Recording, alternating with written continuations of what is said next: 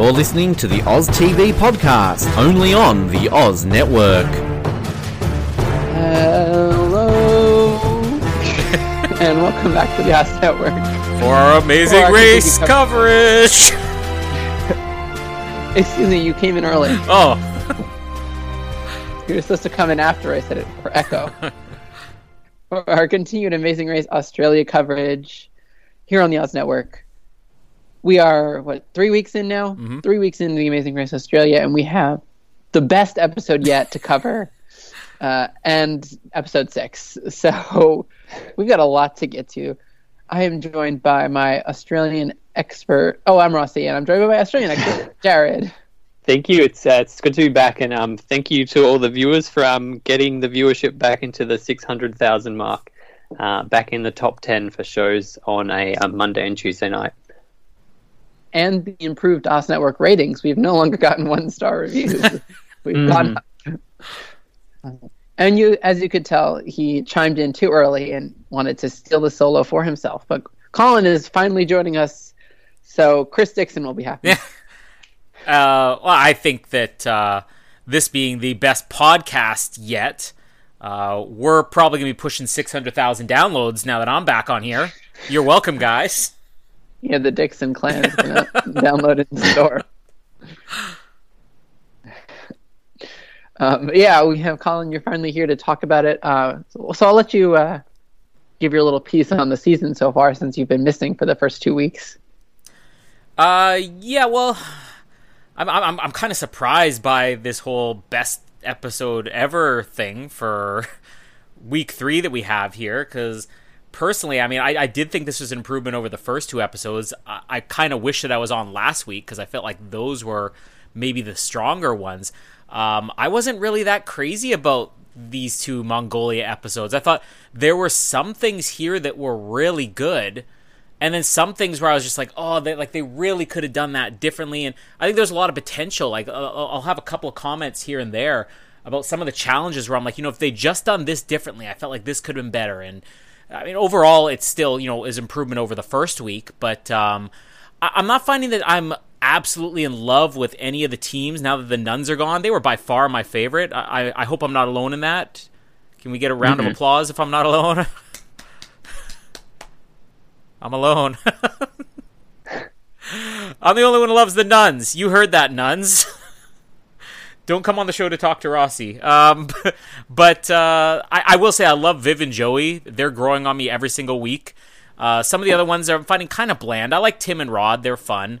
Um, kind of happy with the two teams who went home, or not the two teams, with the, the most recent one. The the first team I loved that went home this week. The second team I was a little bit indifferent on. But overall, I mean, the season it's, it's I'm so sorry. they were thieves. Let's just call it out now. If this were Amazing Race Canada, everybody would be hating them.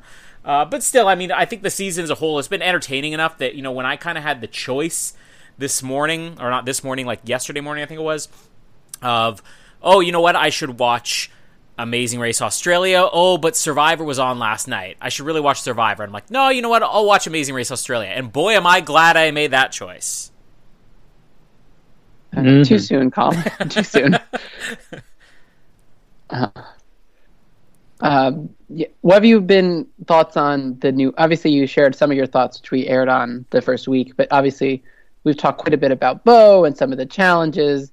Uh, what are you? What are your thoughts on the hugs and sort of all the, the um, things that are just slightly off that we've been referring to?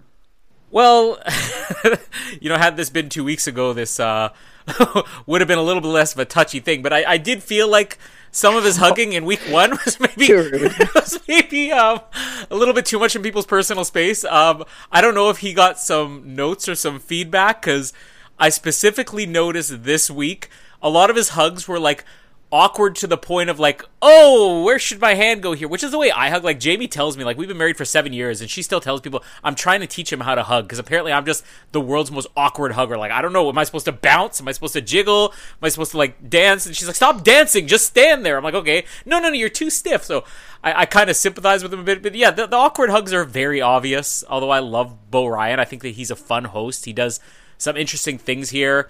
Um, I'd like to see him get involved in the challenges more, especially since he's an athletic guy, uh, like the introduction of the challenges. Uh, but you know he's he's growing on me every single week. I don't think there'll ever be a replacement for Grant Bowler. He's you know right up there as one of the best hosts in any uh, reality show period I've seen. Um, I don't know how much I didn't listen to last week's episode. I don't know how much you guys addressed the villains. I mean, I I got some thoughts on them. Um, not the most controversial things, which I kind of just don't even want to talk about. But even just them being presented as villains this season, you know, I I guess easiest way to sum it up is that I feel like there's a difference between Dave and Irina on Amazing Race Canada and Sid and Ashton. That Dave and Irina kind of made being villains fun because they were very conscious of we're villains and we're doing this for entertainment. We're doing this as characters on a TV show. And I just feel like Sid and Ash, they're just part of it just feels like we keep getting these previews talking about oh their revenge is coming. It's like nothing really ever comes of this. They sort of stole something from Nuns once, and then they're just another one of these sort of middle of the road bland teams for me. Now, to be fair, they also told people there was a roadblock further down the set of steps that they just climbed down. So it wasn't just a one-off incident. But but in comparison to like Dave and Irina, like they gave us so much more drama. And like the previews week by week seem to be promoting it as that like it's going to be explosive, and then it's just like, well, okay, you know, they're there, they're a little bit sneaky, but a lot of teams are. Mm, and Dave and Irina didn't steal anybody's dumplings. Yeah, that's um, right. Which I'm still not over, and that definitely should have been a two-hour pennant. Yeah, I can see that people, less people, would actively root against these two versus uh, Dave and Irina, which many people actively rooted against. So I guess there's a difference. Like maybe it's a cultural thing as well. Like we're in the the mateship Australia, so like teammanship and camaraderie are like big ticket items, and you got to be fair no matter what situation you're in and everything. So maybe that's where people are like, "Oh, these villains, they're nasty," is coming from. Yes. Uh, but we got the best episode yet to talk about. uh, so let's get right to it. Uh, we're finally in a new country. Like we're moving to Mongolia. Uh, teams know nothing about Mongolia apparently because that was a large discussion at the beginning of the episode that they know nothing.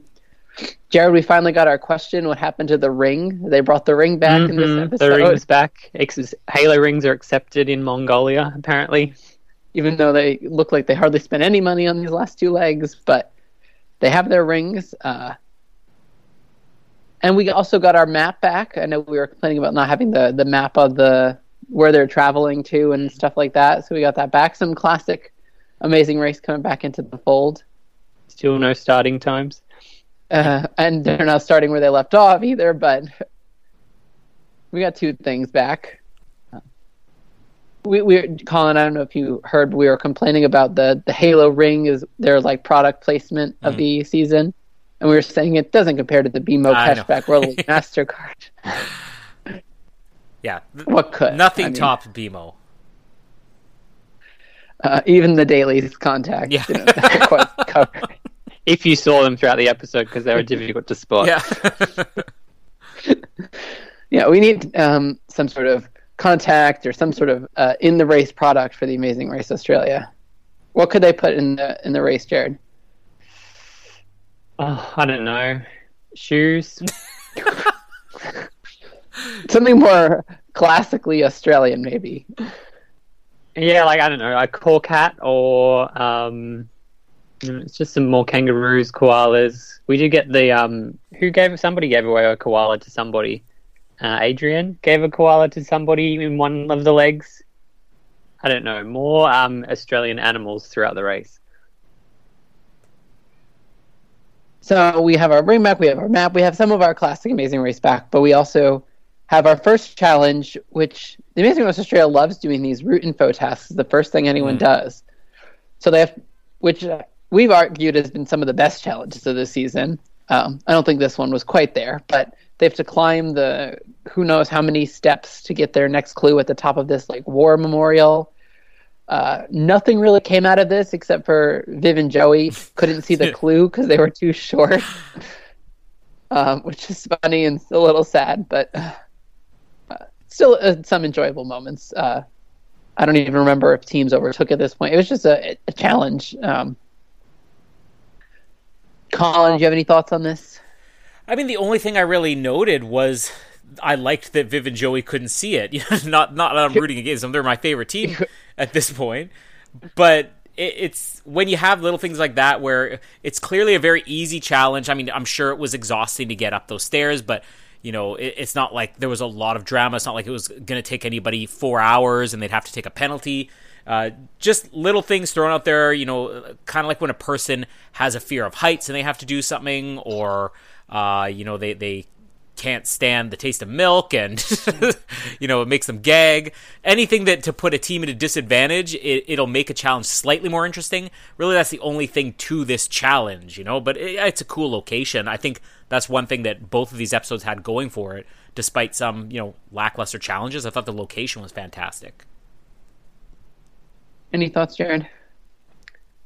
Oh nothing much to add. Yeah i agree. I think it was a, like a cool spot to show um, I also love the not being able to see and the fact that it was the opposite of in the first leg when Sid and Ash couldn't see the clue because it was too low, and now we had a team not being able to see the clue because it was too high. Um, so I'm glad we've got that contrast there. But yeah, overall, just kind of your stock standard. Um, let's chuck a challenge in early, which, as you said, the Amazing Race Australia seems to love. Some have been hits, some not so many, not so big hits. Uh, Maybe they should hide the clue in plain sight. Teams can't find it. mm. uh, I think that would be a nice adjustment, but who knows? They probably won't do it because they don't use their sponsors very well. So, uh, but they have after they climb the steps, and they have to go. Is this the roadblock? They have to get to the roadblock, which is the wheel, not roadblock, yeah. the other challenge, which is the wheel spinning. Okay. Um, mm-hmm. So before we get to the challenge, obviously there was this point where the villains of the season needed a cab, so they hired a cab, but the evil sisters stole their cab and they were ready to get back at them right away. Uh, I just thought it was very hypocritical that they were complaining about teams cheating when they openly cheated in one of the early challenges this season by stealing dumplings and doing other stuff. I just thought a little bit of hypocrisy, hypocrisy there, but I mean, gave us it didn't even give us drama. It was just their own inner feud that like only one side knew about. I think just the one storyline of the entire way, yeah, the whole way through. yeah, I, any anyone enjoy this, or is this just like filler? Well, I think this is the second time the sisters have been caught cheating because obviously we had the cheating with turning around the scales the previous episode. Um, so getting a little bit of a reputation at this point in time. Um, no, I, I, loved the whole hypocrisy. I thought it was so funny. I'm like, was it even like there was always like, like vague whether it was actually their cab or not. Anyway, like if you called them, you should have said like it's booked for Sid and Ash. Um, I don't know. I just yeah, it was it was funny and it was a nice storyline to kind of keep the leg going. I suppose. I did think it was funny. Like there was like a shot they were passing. Sid was outside or something, and they were in the cab and the sisters are like, "Is this their cab?" And like they were just like clueless to the fact that the other teams were looking like hired a cab. It just played funny for the sisters, and they were just like so bitter about losing a cab and losing like what half an hour, like, and they didn't even come in last, or they were like very like they were high on the like finishing place. So it's not like they lost a lot of time because of this. Sid Nash, you mean, or yeah, yeah, they, yeah. I think both teams were kind of about halfway point. Uh, I guess the sister's a little bit past that. Like, but that's the thing. It it didn't really amount to anything, and this is what bothered me that that there was so much made out of. You know, oh, this is gonna be a feud. We're gonna get them back, and it's like it just it, it it's one scene and it doesn't go anywhere. And you know what I found really hilarious because again, going back to the Amazing Race Canada, I had no problem with the cab stealing. I I'd say you know do what you can and don't blame the cab drivers. You know, don't blame the teams or the cab drivers. You know, people have to earn a living. People have to get ahead in the race. But the sisters, their reaction to it was almost like, "Oh, did we just take their cab? Eh, okay." and it wasn't like a vindictive thing. They're just like, "Yeah, whatever." like it, this is kind of what I was saying back in Amazing Race Canada. It's like you go to any other country in the world, this is just normal. It's not a big deal, and I, I, it, it, just oh, it bothered me so much on the the people watching Amazing Race Canada were like so upset about cab stealing. Meanwhile, everybody was doing it, and here it's just it's an afterthought. You know, somebody stole a cab. Oh well. Yeah, you should uh, tell those fans that they should watch this season, and they'd be outraged. yeah. Well, no, I'm actually I was curious about that because uh, I watched this episode, you know, a couple of days before watching the um, the other one, and I wanted to go online to see what are people saying about this. Are people just as upset as they were with all the cab stealing in Amazing Race Canada? But I didn't want to spoil this episode. So did anybody else read any outrage about this, or was it just like, oh yeah, that was kind of cool? I, haven't nothing. seen anything. Yeah, yeah. the only only outrage I saw this whole season was like the dumpling stealing was a big thing. Mm-hmm you cannot steal food from nuns. Yeah, um, it's it's not a thing, not a thing you're allowed to do. yeah. You know what? Like, the, there's there's a level. It's like murder, stealing dumpling from nuns, straight to hell. That's it. you don't yeah. get it. There's no second chance. yeah, stealing a cab doesn't even. no, it doesn't list. even crack the surface. Yeah, it might get, are clear. It might even get you bonus points. Well, if you yeah, if you steal from dumpling stealers, is that like a positive thing? yeah. Yeah, it's just karma for the the Amazing Race. mm. It's it's some long term plan established by the nuns after they were eliminated mm-hmm. that they were getting back at them for stealing their dumplings. but after they, uh, uh, what getting to the actual challenge that they were supposed to get to, which was they have to spin the prayer wheels in this oh. temple and or two story temple, and then they have to find the monk milling around on the top floor and give them the right answer. If not, they have to go back down. I think only one team struggled with getting the answer right, and that was Jared's beloved. Uh, but this challenge seemed a little bit messy. Like there have been better versions of like find the the monk. I think in watching the best highlights of Lucy and Amelia from season two. Like they had to do a challenge where they had to unwrap like monks' turbans and then rewrap them if they didn't have a clue. Like there was just better versions of this sort of like hide and seek. Uh, the, ch- the, the counting didn't even matter too much because only one team really struggled. Mm-hmm. Uh, so it, a fine challenge. I didn't hate it. It just like didn't add too much to the episode except put Chris and Adrian at the back of the pack. Yeah, like this is one of those things where I said there's a little thing you could do to make this challenge better because there wasn't a lot of you know shake up in the the the rankings here or anything. Everybody kind of just breezed through it. It wasn't like they had this absurd number where they need to count 700 and something and you would lose track. Like I feel like most people can count to 200 and whatever it was. Uh, if it wasn't for Chris and Adrian, this would have been really dull to watch. But I I think that this needed noise. Like this, the sounds. I'm not saying the team should have gone and they're like one, two, three, and like ringing them like gongs or something. But like add some music to it because I feel like this is something where all the teams were going very fast. It should have been fast paced, and just this entire season. I, I don't remember season two. I never saw the first season, but I remember season two and three well enough to know if there was a lot of use of music the way that there is in the U.S. version. But this felt like it needed some dramatic music playing because you just went from you know uh, the, this rush to go up the stairs and then the cabs and everything. And then you get into this very quiet building where everybody has to keep their voices down and talk in whispers and they're all respectfully moving slow. Like you can increase the suspense by just adding some music in there but it, i kind of started falling asleep during it. Yeah i don't think it was the best challenge. And I think it's only the second counting challenge of the race, but it like it feels like we've had a lot of like similar challenges. Um, I didn't understand the whole you have to spin these prayer wheels as you go, and like it was like, like an actual specific thing they had to do because half the teams weren't doing it. Um, yeah, like everybody said, not that difficult. Standout moment is uh, Chris and Adrian not being able to do anything right and fighting again, like a carryover from the last couple of legs. Uh, and then um, those uh, horrible girls um, just getting the answer straight away from the boys. Oh. Um, just to add insult, um, the fact that they stole the cab and now they're just getting answers for free. Um, they're just cheating all over the shop at this point. Um, the thing I did like is that they had all these monks upstairs and you had to kind of find which one. Although I would have rather if they, the monks were walking amongst the whole temple rather than just being upstairs.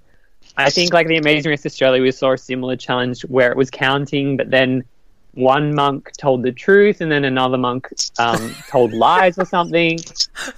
like there was just more that they could have we, could have done with this. Yeah, we need Um, lying monks in the Amazing Race.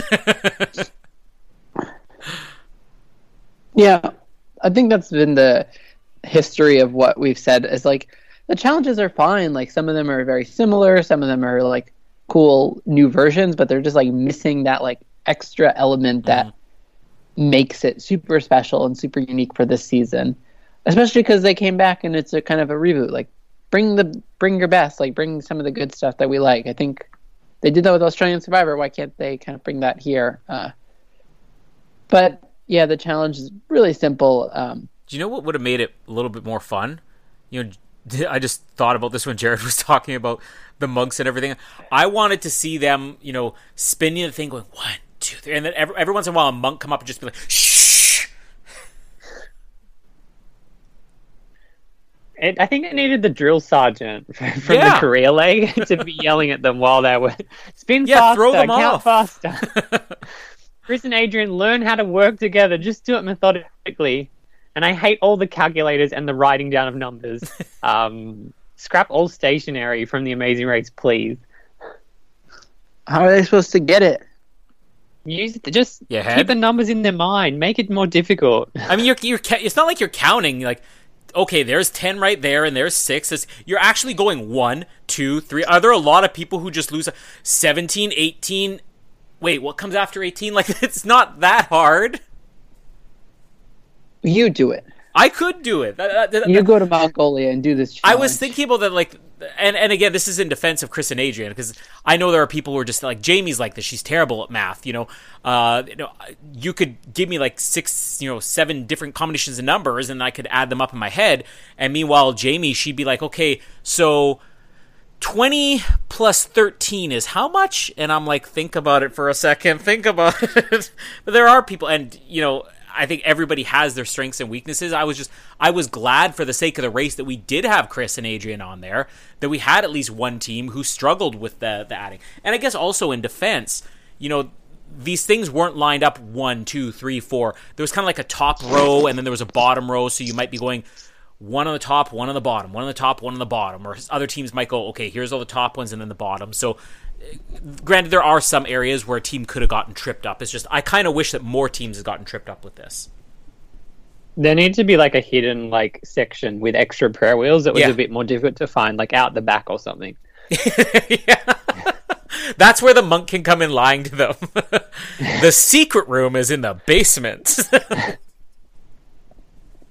I genuinely thought you were about to say they needed a hidden immunity idol in the. and I was like, what?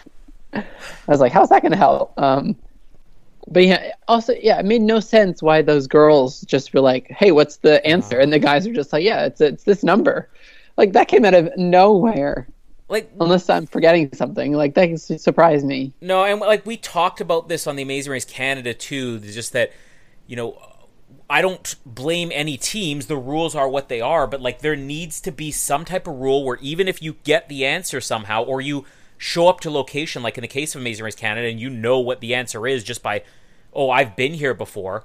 You still should have to go through the motions. So if they got the answer right at the doorway, and then you know, they're like, okay, this is our answer. No, you still need to actually physically spin the wheels. Because if part of the challenge is you have to count them and spin them, why wouldn't they make them go through and just spin them? And they could not bother counting, just say, I'm just going to jog through this and then give the number at the end. Like, there needs to be something in place just for the sake of not making a boring race because it's not the team's fault. It's the, the, the fault of the rules that we're getting boring television by teams just being able to skip tasks. This is why we need the identical twin monks, one good, one Yes, bad, yeah. so the teams can't direct them to the right one. Maybe they did do it like based on the poor editing of some of these challenges. Like they could have done it and we wouldn't have known. Um, I doubt that they did, but like who knows with some of the editing that we've gotten this season, it's hard to tell. But uh, so after they get their clue, they have to go to the bus stop where they're going to pick one of three buses. You know, leaving at different times, I guess, until the last team gets on the bus. Um, it seemed like, uh, but uh, the buses were just kind of when you got there, and I thought that there were some fun-ish scenes with you know the the guys and the sisters. They were clearly like one was interested in one of them. I can't tell the difference between either of the Yeah. teams. Uh, but one of the guys was interested in one of the girls and uh, talking about that. And then that third bus was so awkward. Oh yeah, It was just such uncomfortable silence. I was like, oh, they could not have picked three better teams to be on the last bus together. To all be at the, we know we're the bottom of the pack, and none of us want to be here, and none of us want to be with you other people. yeah, it was just like an odd mix of teams, but uh, they got through it. We didn't see much of it, but that was just a bit awkward. Um, and then they get to their new location, and then they have to drink the fermented goat milk, right? Or- Horse yes, milk. Horse milk. Fizzy Thank horse you. milk. Fermented, fizzy, sour horse milk, and eat their little biscuit or whatever it was. Uh, They And look they- good.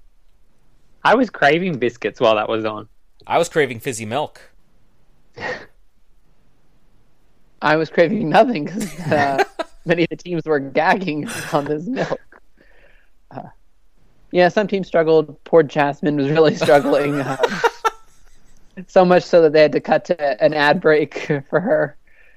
Um, but yeah, some teams struggled. Some teams just got it down and didn't complain. But um, another r- r- route info challenge. We've had three in a row. Might as well keep going with it. I was surprised there was a detour after this at all, but uh, we had a detour which was milking the best or herd the rest, um, which mostly turned out to only one team decided to do one challenge and everyone else did the other.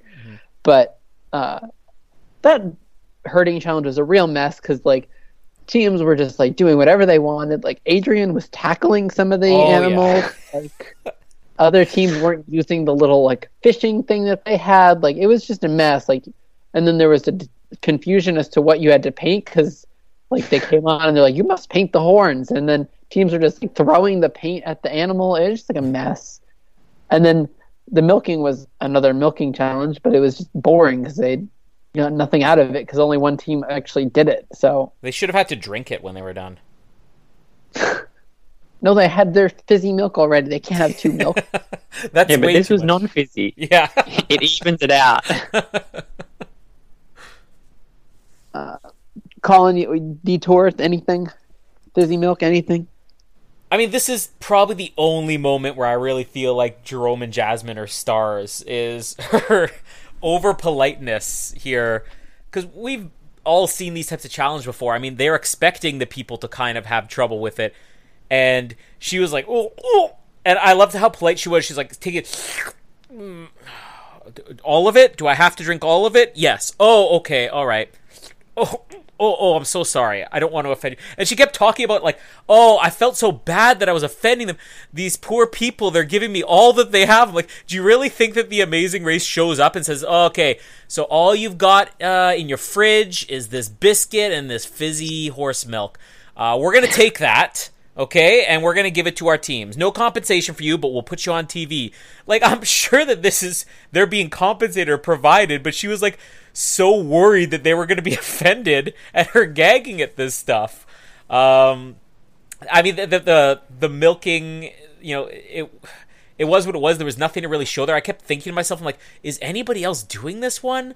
Because I think we had a challenge like that. There was a detour in Amazing Race Canada where none of the teams took one of them. And I actually asked myself, I'm like, why did they not just present this as a challenge? Why did they have to present as a detour if there is no detour here? Uh, in this case, I mean, it would have been nice to have another team there, but I kept forgetting that this was a detour because everybody was doing the herd one. And this herd one, like, you're completely right, Rossi.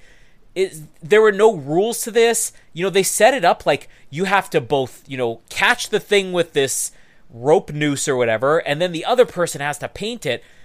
You would think they had to do it in that order, but it was literally just like somebody could run around, put paint on every single one of these goats' heads, and then the other guy just catches them whenever they get a chance. And they didn't have to transport it either. Like the first time I saw it, I thought that, you know, they were counting. They're like, oh, that's two. And I'm like, wait, is that? Because they literally just get this rope around the neck for a split second and then the goat slips out. They're like, oh, that's one. Like, why don't they make this that you have to catch it and take it over? Like, what real herding is, take it over and move it into a different pen or something. it's just it was it was a like you you said a complete mess of a challenge. Sure. Yeah, I agree. I think um, the drinking the fermented milk was kind of a highlight of the episode, Mhm. and I love the contrast of uh, Jerome and Jasmine being so polite, and then Sid and Ash just being like, "This is gross. It's disgusting." like, as like while they're in there, and then as soon as they walk out as well.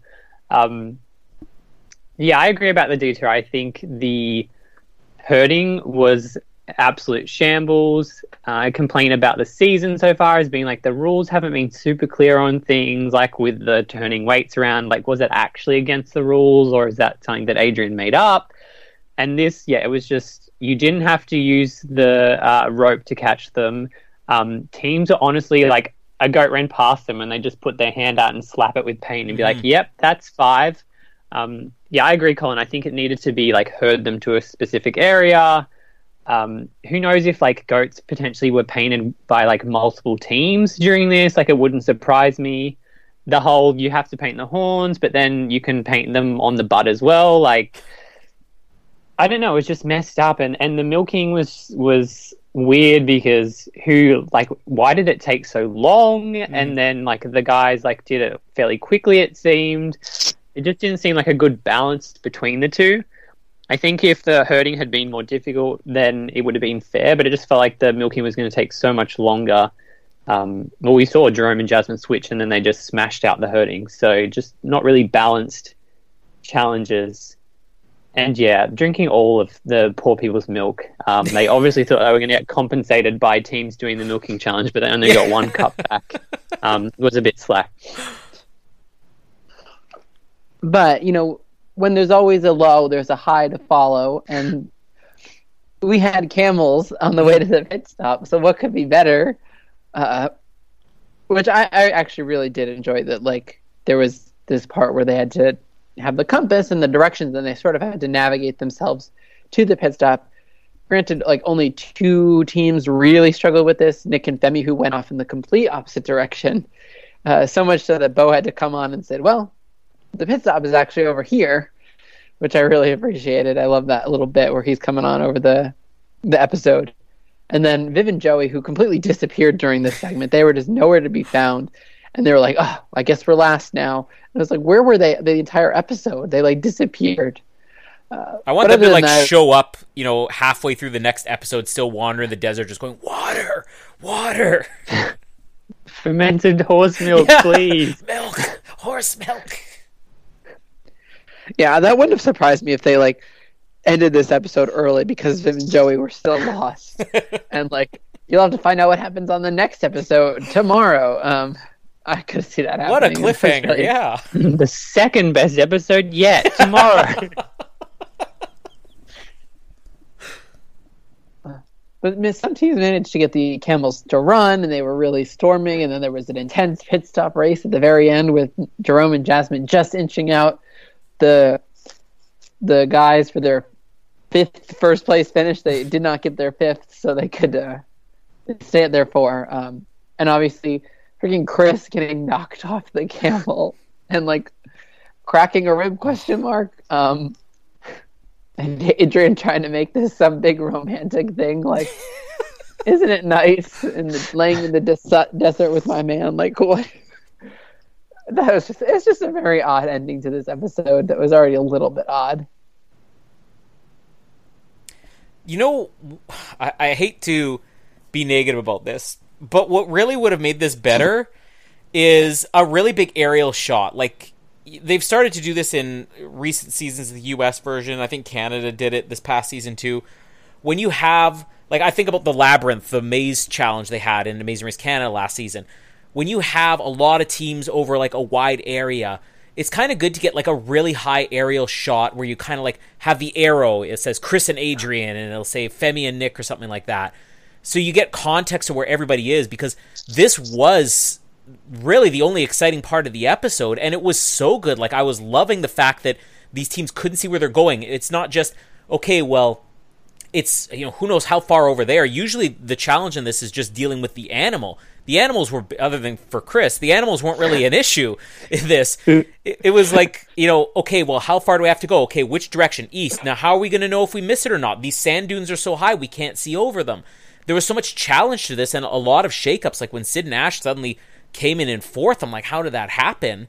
Um, but it's just one little thing. Just you add that big aerial shot where you see this is where the teams are because this went on longer than any of the challenges. I feel like, uh, and I love that about it. I thought it was. This is probably the second or third time this season where an episode is ended with a really great race to the finish, which is the thing that I'm always wanting more of in all other amazing races. So I mean, credit to the show for that. But yeah, the, the Chris thing. Did anybody else notice when he falls off? Like it actually sounds like like I don't know, he's he's having giving birth or something. Like he was doing this weird growl, like oh oh. It, it wasn't like oh I just hurt my rib. It was like this growl that went on forever, like oh, and it kept evolving. It started as like oh, and yeah, the, the thing with there these two people are fighting for like what three, four weeks in a row, and instead it's like, isn't the sky beautiful, Chris? wow, look at that. Aren't you glad that we're laying here waiting on medical attention, staring at this beautiful sky? Such a great ending for that team.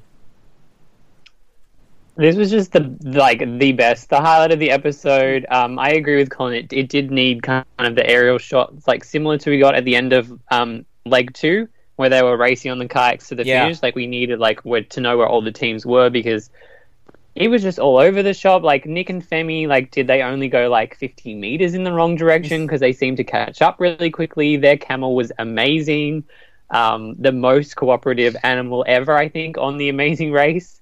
Uh, yeah, the highlight was them running. Um, the finish of like Jasmine being like, "You have to have your feet on the mat," and and mm. the deadly duo getting ahead of um, Tom and Tyler, I thought was great, and Tom and Tyler's oh we're, we're not disappointed, which was definitely sour grapes at this point. Like you could tell they were like pissed off that they didn't finish first again. You mean sour fermented horse milk? Yeah, mm-hmm. right. Um, what else? Viv and Joey. The fact that they got so lost, but it, but like you weren't sure that they were lost. Like it was never pointed out, or oh, they've gone completely in the wrong direction, or are they just walking slower, or is it just that they like in particular can't see over any of the sand dunes. Um, oh, it was just so good throughout the whole thing. Um, but yeah, I agree. Definitely needed the aerial shot uh, to know what was happening, but all the overtaking throughout, um, finally, kind of big shakeups um, throughout, which has been kind of lacking in, in the first couple of weeks. Yeah, biggest week for shakeups this week. Mm-hmm. Uh, and especially seeing as we didn't get the first five time like finishing team like a team finishing first five times in a row. I don't know if that's happened, but we avoided that. And, and like the saying goes, you can teach an old dog new tricks. oh wait, that's not how the saying goes. Yeah, it's like I don't think that's right. Chris. yeah. Just had to correct him. He's injured. He's got broken ribs, and still, she just couldn't resist digging the boot in at this point. Um, we also got one hug during this sequence. I noted. Yeah, um, Viv and Joey. Not, I think so. And Viv and Joey had zero reaction to barely being saved this episode. Like they come in second last after assuming that they were going to lose, and then he's like, "You're the seventh team," and they're like, like nothing. Like U.S. teams would be screaming if they were like it's just like I wish that we got bigger reaction out of them. Uh, it, now, did they think they were in last, or did they happen to pass by a sand dune and hear oh, and they're like, well, either a camel is dying or Chris fell off. I don't know. They were giving like commentary, like we got to finish. We got to finish strong. Like like this is the end. We got to keep going. I don't know. It just seemed like they were destined to be last, and they seemed not surprised that they weren't last.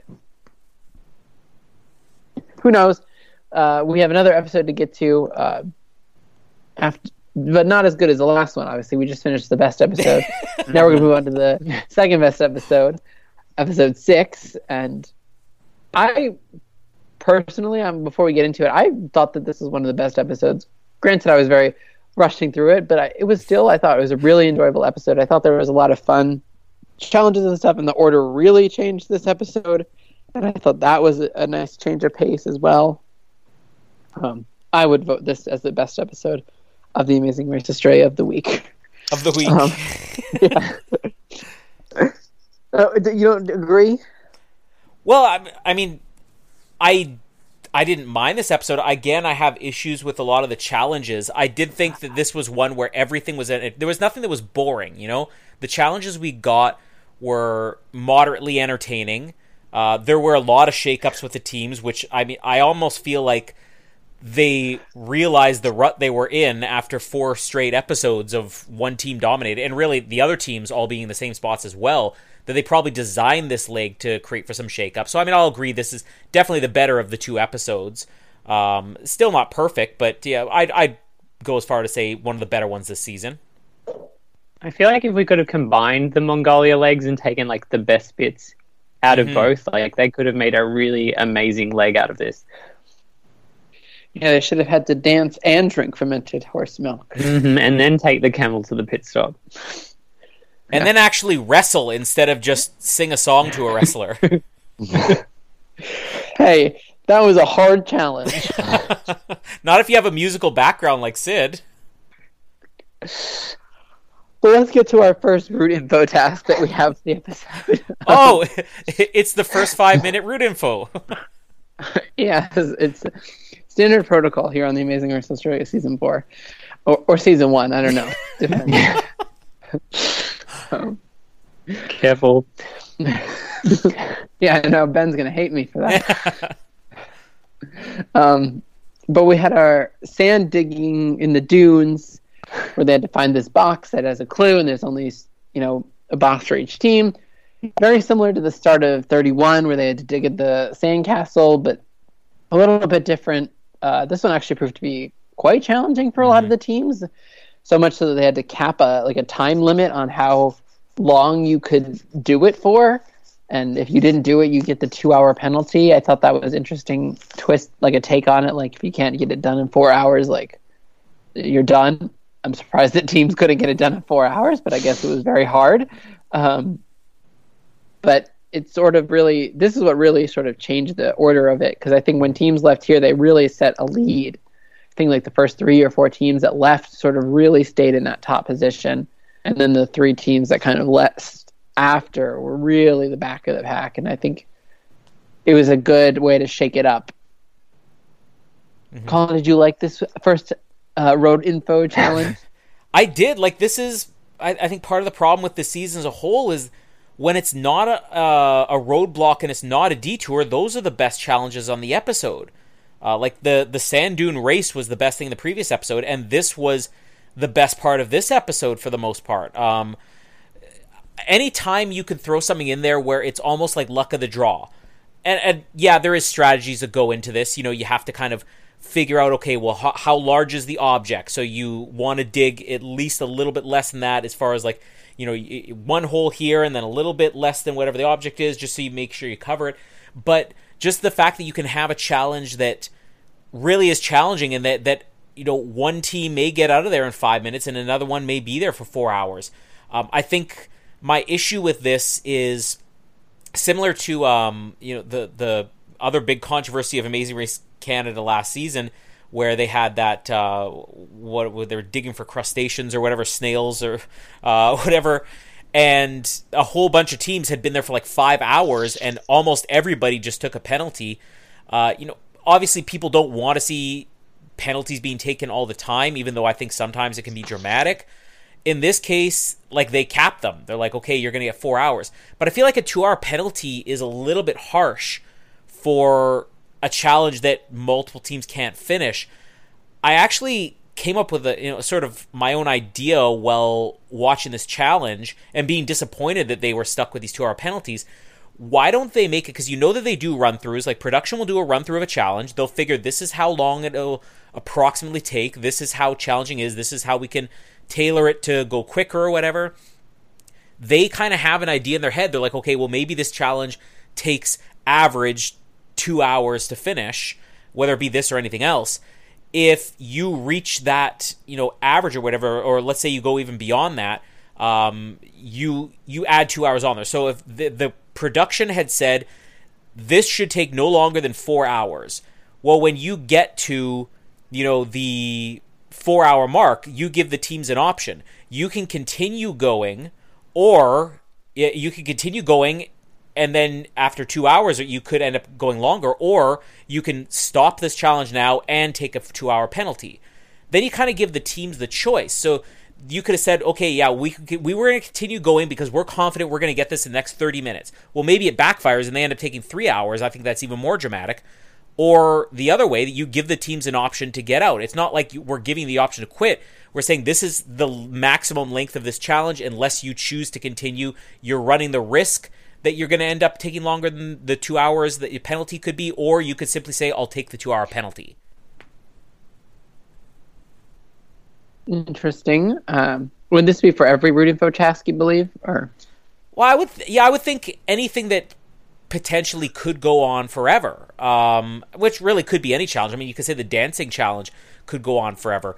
They already know. I mean, they do the run throughs of challenge. They know what approximately it should take if you reach you know, let's say an hour past whatever the approximate time is that they expect these to go on for, then you you always just give the teams the option. Do you want to continue to go or do you want to take the penalty? It could li- literally use for every challenge, and it, I would think it would be pretty rare that it would ever get to that point. But it, I think that we had one time in Amazing Race Canada where it's like it went way longer than it ever should. One time here went way longer than it ever should. It'll maybe bring a little bit more strategy, and, and it takes a lot of the pressure off the teams who honestly just reach a point where they're like, I may never get out of here. I have to take a penalty, and then they end up, you know, getting criticized by the public for it, and it makes for you know a, a negative show because it feels like people are quitters. You just build it into the rules where teams do have an out, eh, or they continue, and then maybe you get this dramatic finish where five minutes later they find it, and another team stuck there for six hours. It could work. I just think it, sometimes there's going to be some struggles with things that are unexpectedly like challenging. Like I think had we done tasks like this, we would have never gotten that amazing um like me eating in like Rob and Amber's first season where everyone they convinced everyone to take penalties and stuff like that. I think that well, sometimes it can get a little messy though. No, but I, I think that we've honestly gotten to that point though where penalties are being taken a little too often in every season the amazing race that if you just sort of put a little bit of a spin on that, it doesn't it doesn't end as you know as poorly uh, as just oh well everybody's a quitter. Yeah, I think Amazing Race can ruin penalties a little bit, though. So, and, but in this case, like I didn't love the fact that they just simply said, "Well, four hours is." It's not like they were losing daylight. Like there's no reason it should have ended. So I'm guessing they just have that built into Amazing Race Australia this season, where like challenges have a maximum time limit. Uh, we've seen in the past where a place closes so you can't complete a challenge, or you lose daylight so you can't complete a challenge. This was obviously something different where they decided we're going to have a maximum time. You combine the idea of a maximum time with the idea of optional penalties, and I think you actually have something that could work. I think though this was four hours because of like the temperature. Like they mentioned it before they started. Like it's whatever like degrees. They're in the middle of the desert, and like I don't know if they said due to that, but they said because like there's a four hour time limit. So it felt like this was more of like a safety thing for mm. the teams. Um, that like we don't want you out there exposed for more than four hours. But I do agree that there needed to be. I feel like two hours was too harsh if they spent four hours doing it anyway. Mm-hmm. Like there was no chance for whoever was left to catch up. Like thank goodness it was more than one team still there, so there was some suspense. Uh, because if there was one team left, then there's zero suspense. Um, it almost needed to be like yeah, like 30 minutes or I don't know something that was reasonable that could be ca- caught up. I didn't like that it was like mandated two hour penalty because we're having to pull you out of this challenge for your safety because it's too yeah. hot. Um, Give them yeah, another challenge. To be handled better. Yeah, yeah like give them chuck a... in like a, a speed bump. Exactly. Exactly. Yeah. Agreed. All right. Unanimous. yes, we agree on something. It's the last time it'll happen. Um, but after they get their clue box or have to take the penalty because they couldn't find the clue box, uh, they have to go to wrestle at the next roadblock, or so they think. Dun dun dun.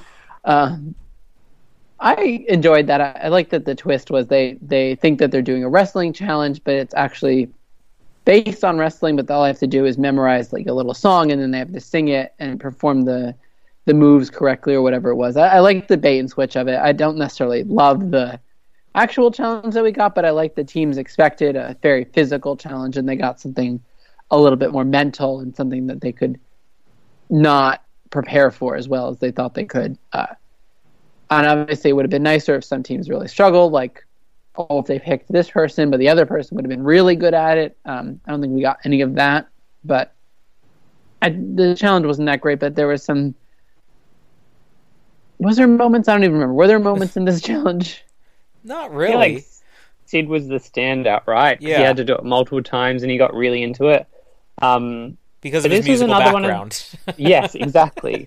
this was another one of those judge challenges where it felt really subjective. It, like to me, it didn't sound like any of the teams were actually singing the same things. Some of them were just more so saying it than singing it with any kind of like tune. Uh, it felt like, is this just based on their pronunciation of the words, or is it based on like the pitch that they're singing? It just felt really unclear. And with only Sid I think Sid and like Rod maybe had to, or Tim had to do it twice, but then everybody else seemed to kind of get it first go.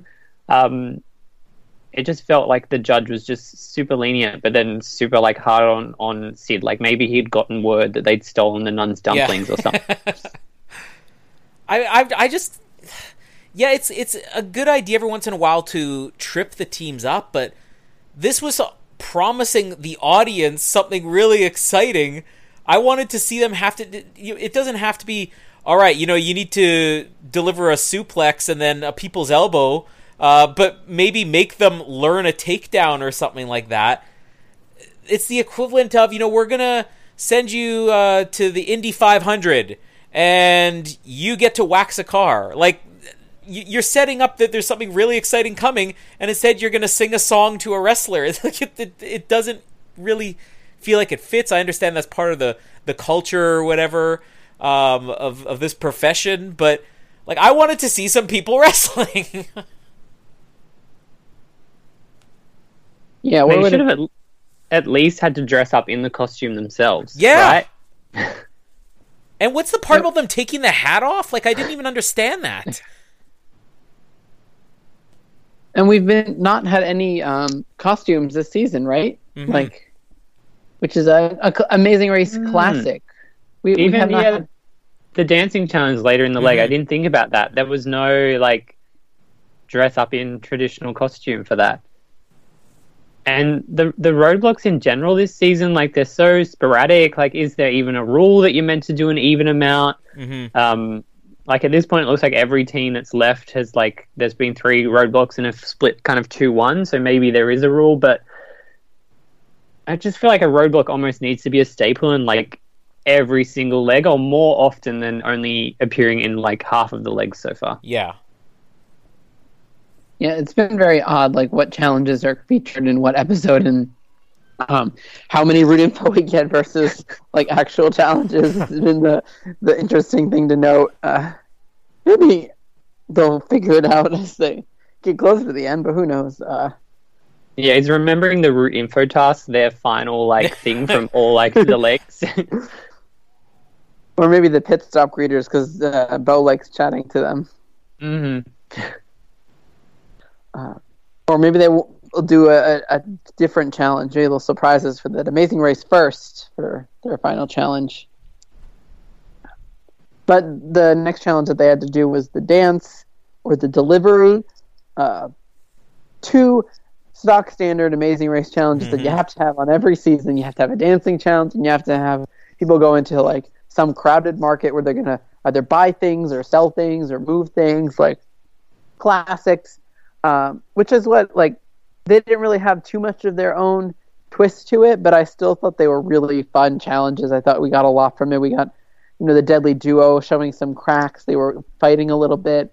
Um, you know, Viv and Lo- Joey getting lost in the crowd, and and in the dancing, we got some stuff with you know Tim and Rod coming out and like really being the stars of this uh, challenge, and some of the other teams uh, doing surprisingly well. I thought this was a, a really cool uh, do uh, set of challenges here, even if they weren't the most original. Yeah, you're completely right in that these are just you have them on every amazing race, you know, U.S. international version. No matter what is, you're going to have dancing. You're going to have some type of you know marketplace navigation delivery thing. These, I think, because these challenges always work, these worked, but there was no effort to dress this up in any way. It was it was just a dancing challenge and it was just a delivery. Like I honestly can't even remember what they were supposed to deliver. Um, but it is always good to see people having to be in you know uh, a foreign environment and lost and you know in in a time crunch and dancing. You know you get that awkwardness of dancing. So I mean the challenges work just for the sake that it's hard to screw these ones up. Um, Tim and Rod. I mean, first you look at them you know, they're very tall, they're very kind of gangly, and you expect this is going to be a train wreck because they just physically don't look built to be able to do this type of dancing. And even watching them, I like that we got get the rehearsal stuff. There was probably more rehearsals than there was actual, you know, performance dancing. And you look at them in the rehearsals, and I'm like, wow, this is going to be a train wreck. And then they get on stage, and it's just like incredible. Uh, really caught me off guard. Um, and Sid with his, you know, leg injury, I mean, it caused for some kind of awkward moves. This was another one of those challenges, though, that's like it was judged, and I was watching some teams that looked like they were completely synchronized with the other dancers, and they're like, no, sorry, try again. And then other teams would go in there, and it's like, whoa, they're like six seconds behind each other, let alone the other dancers. It's like, you, you get a free pass. So I, I'm not really crazy about the judgments this season. Uh, but still, we did get the, the great moments from Tim and Rod and then Sid as well in this. Yeah, I think um, Tim and Rod, like, this is recency bias, but potentially the best, like, uh, completion of a dance challenge ever. Like, based on being that close to, like, the example and having everything on point. Mm-hmm and then yeah, Sid and Ash the breakdown, like where did this injured knee come from? him having to to go back upstairs and him just wanting to like just keep performing it and Ash, oh no, we should practice. No, we're just we're just gonna do the same thing up there as we're doing down here. Let's just keep performing it. Um this needed some I think it needed more editing in it. Like I wanted to see the like when they slow it down and then they like highlight on the person like making the wrong move and then mm-hmm. like zoom in on that so you know like what's wrong and why they've like failed the challenge um yeah everybody did like fairly well at this first a dance that actually looked really difficult um so i think the judging was a little bit lackluster the judge herself was great though um she was good at kind of hiding whether they were going to get it or not. And obviously, she'd also heard about the dumpling stealing, and that's why she was so harsh on Sid and Ash. Uh, and then the market, I agree, it was really stock standard. Um, obviously, Mongolians love their boots. Um, this market stall, with each team delivering like 20 boots. Um, obviously, yeah, Mongolians are big on their boots, and um, the stall can handle 200 boots at a time. Uh, just a weird combination of of items to deliver to. Um, but I like that the market was busy, which I mean they always are. Um, yeah, nothing too special in that one. That was another challenge I feel needed something else. Um, needed something to be really difficult to find. Um, something out the back, um, maybe some lying monks. Um, just yeah, just a little bit more in that challenge would have been great.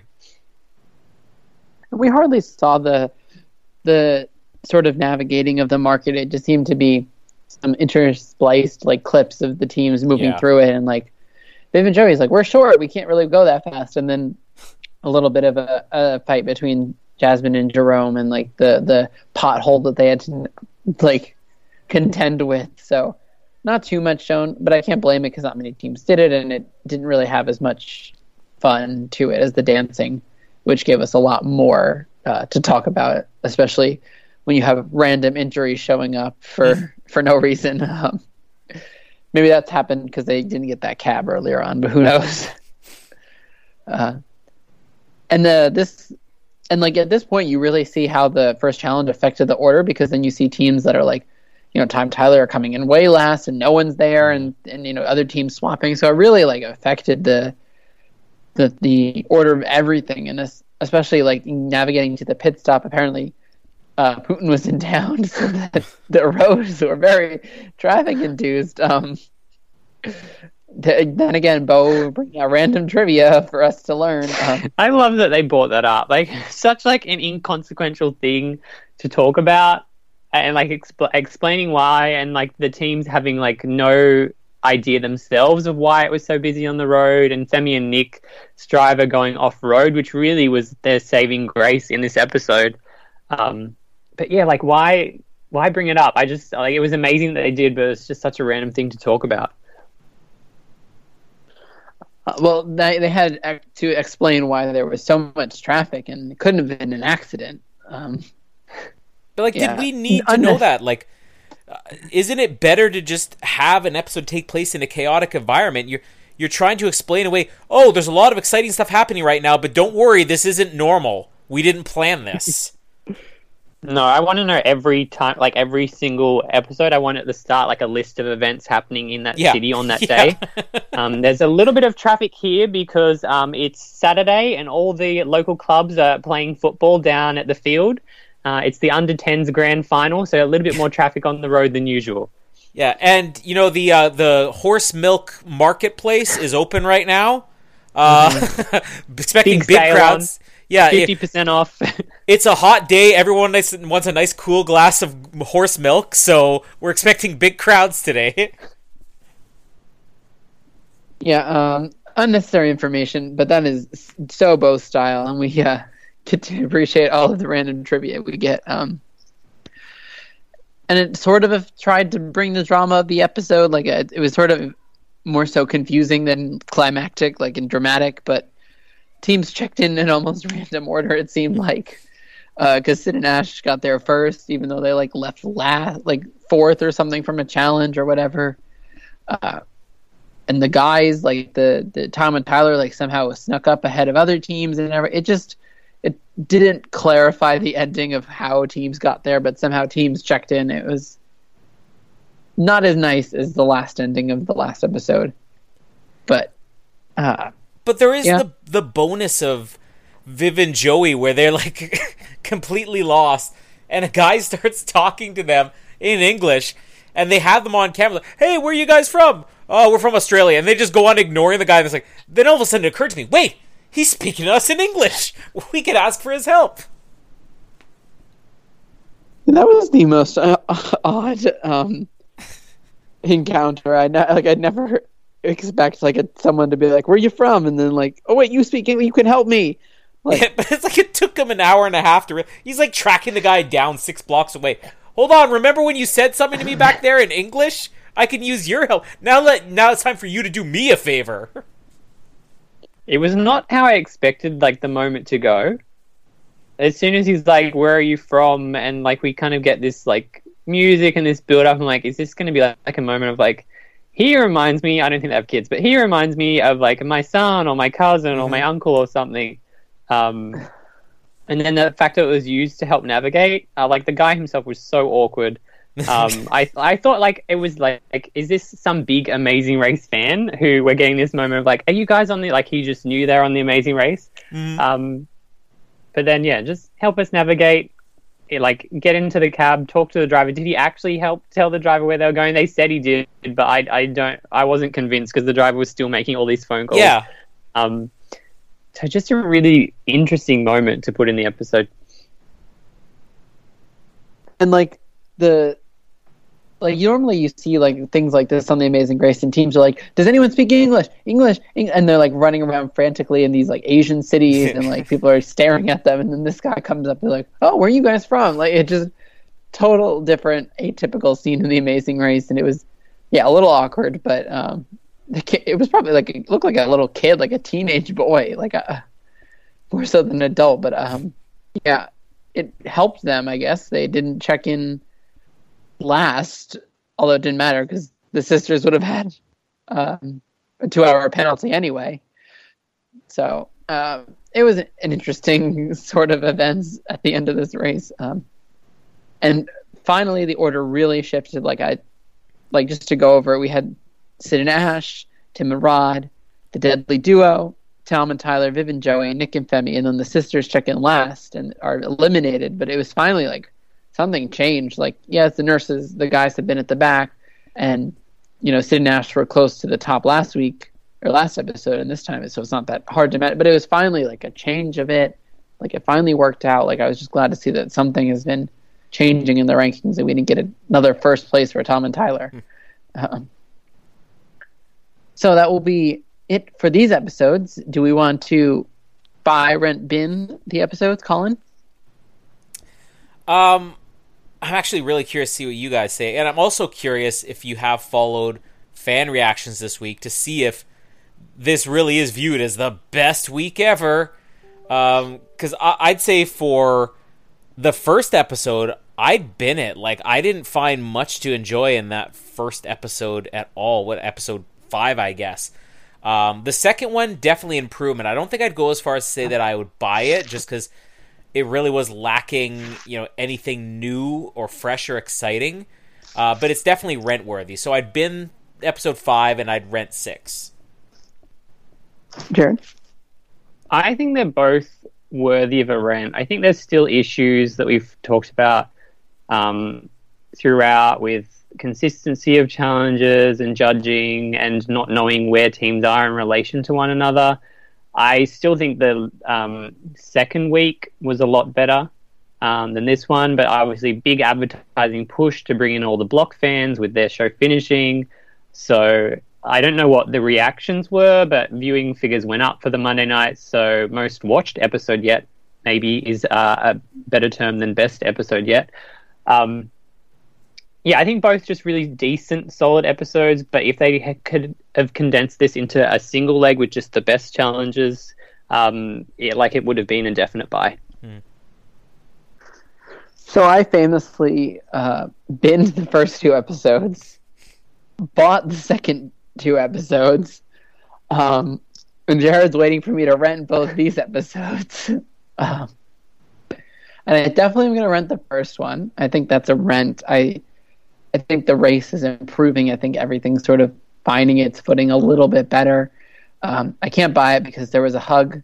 Uh, that stupid hug um, brings it down a little bit. Um, and I'm torn on the second one. I'm actually torn between like a rent and a buy because I actually really enjoyed it. I thought there was a lot of stuff to it. I think I'm going to go with my track record and just rent both of them. So I have two buys, two runs, and two wins of the season so far, and so I keep consistent. Um, but that was our rankings. Now we have to get to our preseason predictions that Jared doesn't want us to forget about. Um, Why? Because he's winning the, again. maybe because he's doing the best out of everyone. um, you didn't listen to last. you don't know where we're standing at the the points, no, do you? No, I haven't heard so, last week's. So as of now, before these two episodes, Jared has three points. I have one point, and you have one point. Ooh. So going into this week's episodes, Chris and Adrian they came in eighth place. I predicted that they would come in fifth, so I was a few places off. Colin, you said they would come in last, so you were a few places off. And Jared, you said that they would come in seventh, so you're one off, so you get the point for that one. Um, I think very fitting. You get Chris and Adrian's point. right. It was just a bad week for me, favorite team wise. I should not have said anything last week about my two favorite teams, and then what do you know? Next week, both of them are gone. And the sisters were eliminated in seventh place. Uh, Colin, you said they would become in sixth, so you were one off. Jared, you said they would come second, so you are definitely not getting this point and I said they would come in seventh, so I oh. just beat out Colin for the point. It was a photo finish at the mat. Yeah, I just beat you by like seconds. Oh, to get both your feet on next time. Colin. That's right. Yeah. uh, so the current tally after three weeks of the Amazing Race Australia, Jared, you have four points. Colin, you have one point, and I have two points. You know, like uh people need to understand when we do our predictions here, we just share it in our group chat. I'm totally next year going to pick identical rankings to Jared and just switch up one spot and just see what happens. Maybe you'll win. uh, looking forward to next week. If next week is an elimination episode, um, which it may be. We haven't seen non elimination in a while, but uh, sixth place, I have Nick and Femi coming in sixth, so it could happen. Jared, you have Jerome and Jasmine, the deadly duo, coming in sixth, so maybe not likely. Yeah, I don't want that. And Colin, you put Haley and Michaela at sixth, so that's Oh. not happening. I'm getting this point. Yeah, you had Haley and Michaela finish one spot ahead of Alana and Nico, so you're doing good. You know what's so funny? Um, I was watching the opening credits for the first episode. Again, last week's already a complete blur because I'm watching. I'm like, Alana and Nico, what place did they come in? Somehow I forgot they were even the first eliminated team. They weren't in much of the episode. No. Yeah, yeah. The nuns tricked them. They were eliminated. the nuns cheated as well. Who? Nobody's safe this season. So many cheaters. Can we talk about too how Sid and Ash got a thousand dollars because they randomly decided to bring the prizes back in? Leg two Yeah. prize, leg six prize. Um, Banquest being a little bit stingy here. Uh, although, like, get some more sponsors. Yeah, Where's their Davey. free contact lenses at this point? You, You you get get a, lifetime supply of Clif Bars, please. Here's a six pack of Powerade. Yay! I mean, better than nothing. I mean, they're getting nothing to fit these legs. I mean, maybe they're doing it for each like team that try gets first, almost like because Tom and Tyler were they got one prize. Um, poor Yeah. Jasmine and Jerome didn't get a prize, but Sid and Ash got a prize.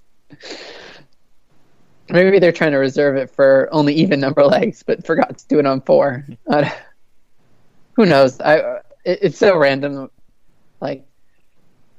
But that's the joy of Amazing Race reboots. Uh, but that'll do it for us for this week of Amazing Race coverage. Uh, please leave many, many five star reviews on this episode. Uh, fuel our egos, make us feel better. Um, suffer with us as we watch Beau hug more, more contestants. uh, and watch Amazing Race Australia if you live in Australia because we need the ratings. And stay tuned to the Oz Network. Uh, Colin, thank you for being here.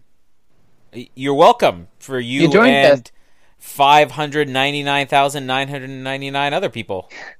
And your number one fan, Chris, is going to be glad to have you on this episode. So Yes, and my number two fan, John Montgomery, as well.